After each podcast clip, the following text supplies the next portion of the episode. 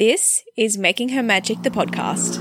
One, two, three, four. A podcast to teach you how to actually adult in life, how to run a business, how to create a balanced mindset, how to create goals, habits, and routines to serve you the best way they possibly can. This is the best advice for the best version of you. Hey everyone, welcome back to another episode of Making Her Magic, the podcast. I'm your host, Amy Phillips, and today we are going to be talking all things about money, finance, mindset, and how you can start earning more by simply changing your awareness and your bottom line. I want to disclaim that this is not a get rich quick scheme or just another podcast with white girls saying you just have to work harder or pray for money and it will come. This episode is actually inspired by one of my very, very favorite books.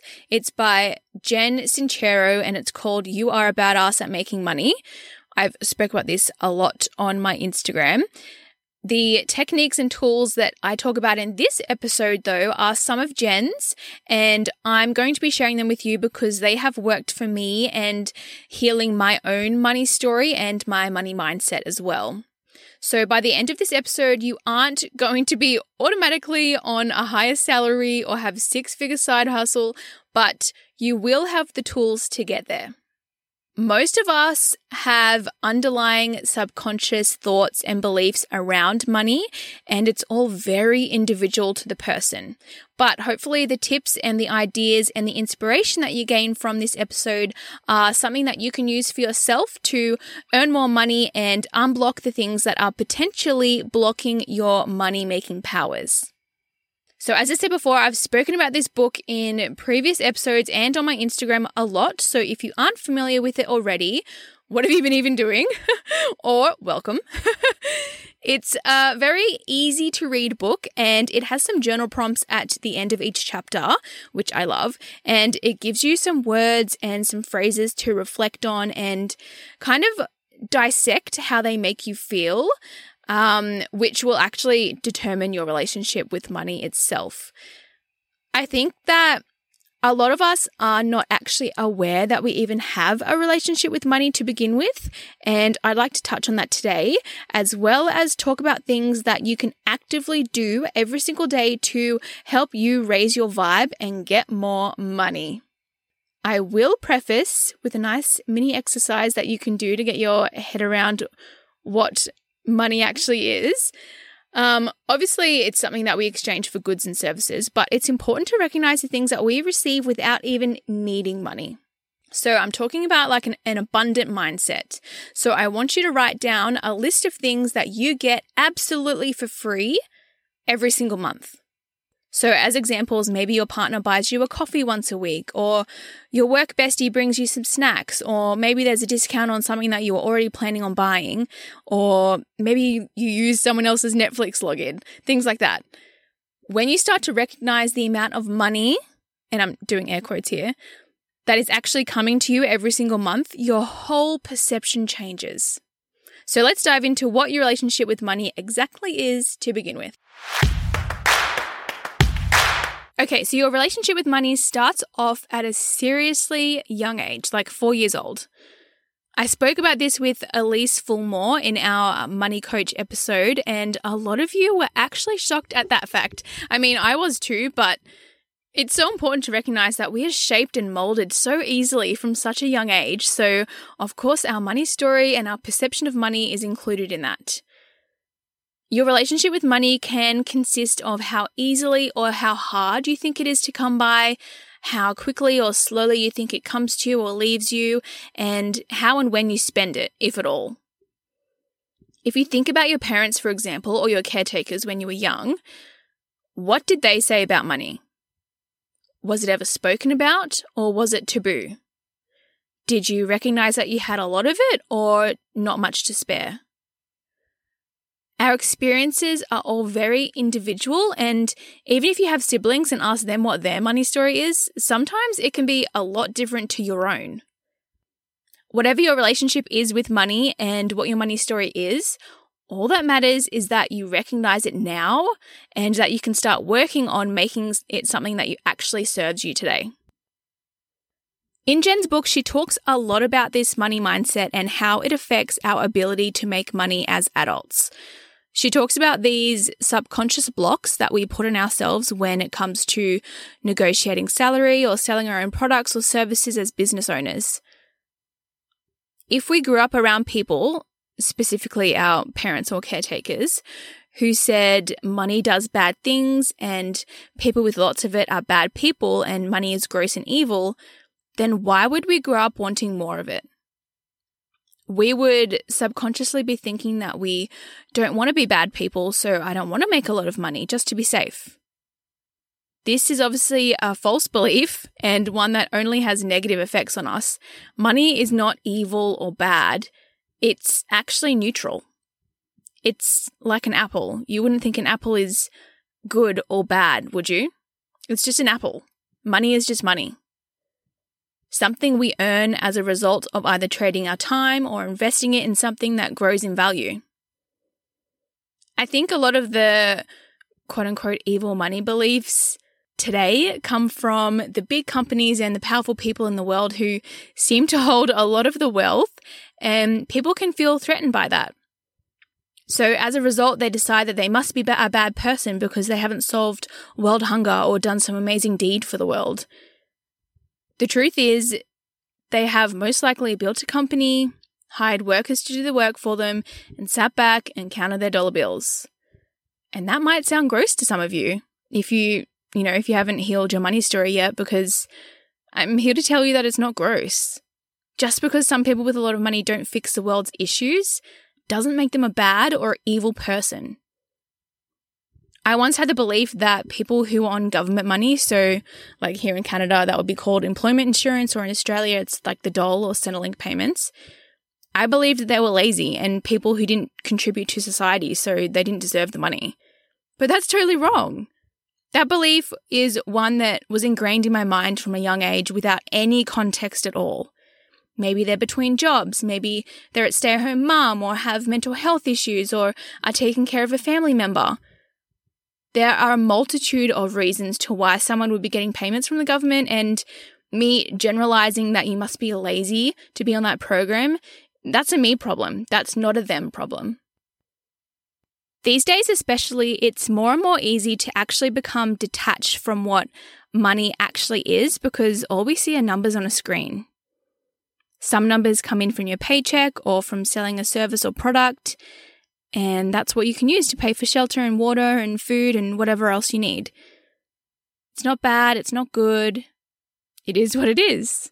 So, my first tip for you is once you've discovered your money story from your childhood and actually dissecting your true underlying thoughts on money, is to decide that money is energy. And you can do this by writing down sentences like, money is energy and is all around me, or I'm a good person regardless of how much money I make. Write down something that resonates with you and your money story and that actually changes your perception of what money is. This is something that has come up in my life a lot recently and with the people around me because it's so easy to chase a higher salary or more clients to say, like, get more material belongings or like buy a house or go on a vacation but we fail to think of how this makes us feel and if it's truly necessary for us.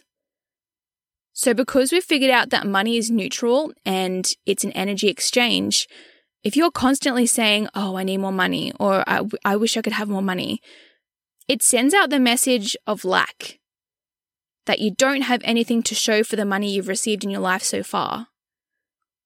So, why would something that is energetic be attracted to something that is at such a low vibe with it. It's the same as how you're not attracted to a human who is low vibe and a complainer or someone who's negative a lot of the time. You don't gravitate towards them. But someone who's bright and happy to be here is someone that you love to surround yourself with. Money is doing the same thing with you and your energy that you put off in relation to it. So stay with me here what I'm saying is, we all have a choice. We get to choose what we think and say. Have you ever known someone who's completely abundant in life but is negative and hates the world?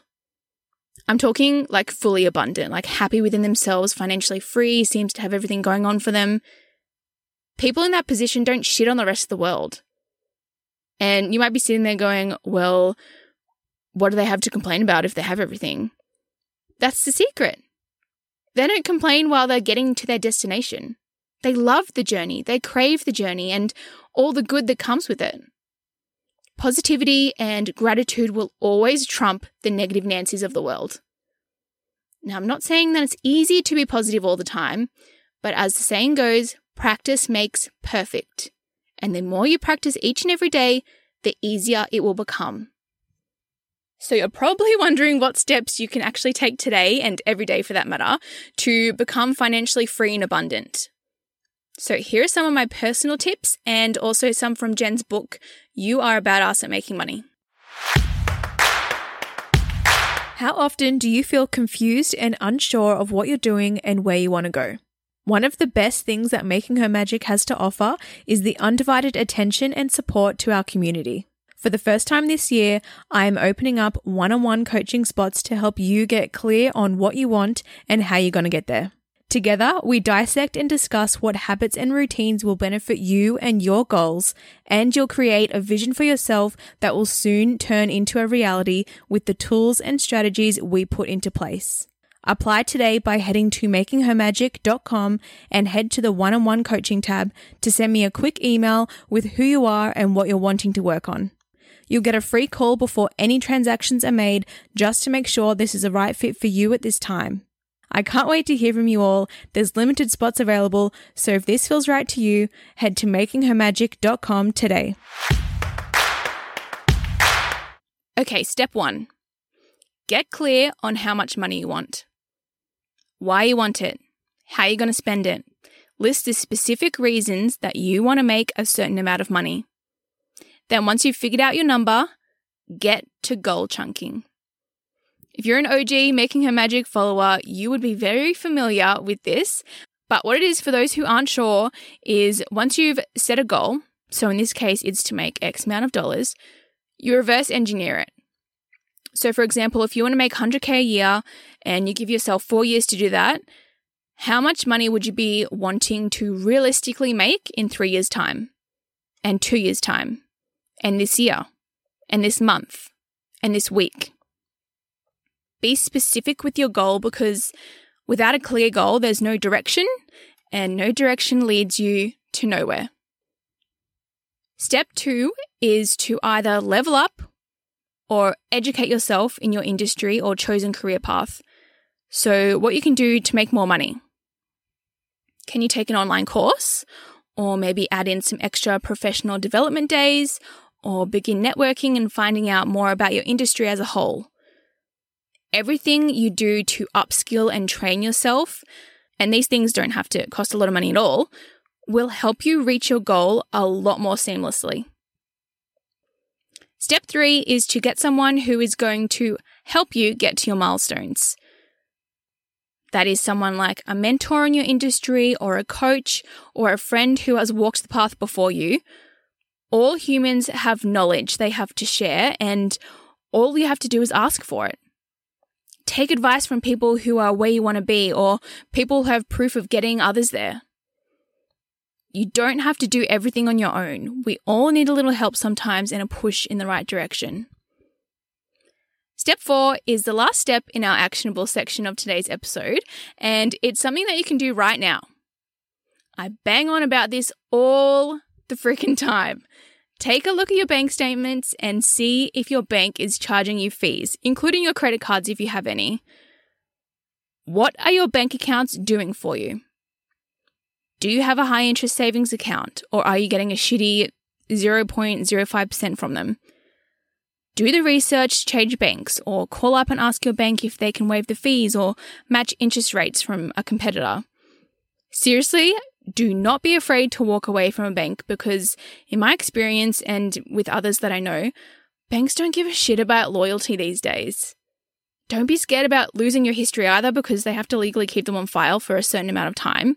So you'd have to check with your specific bank how long that is exactly, but there's literally no reason for you to be paying a bank to hold your money.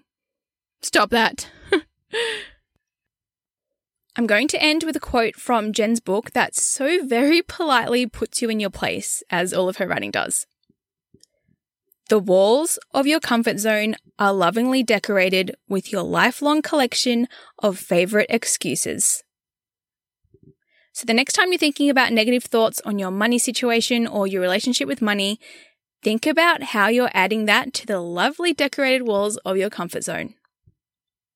Thank you for listening to me ramble on for another episode of the podcast. Please continue to share and post about your fave episodes. I appreciate you all so much. Talk to you next week.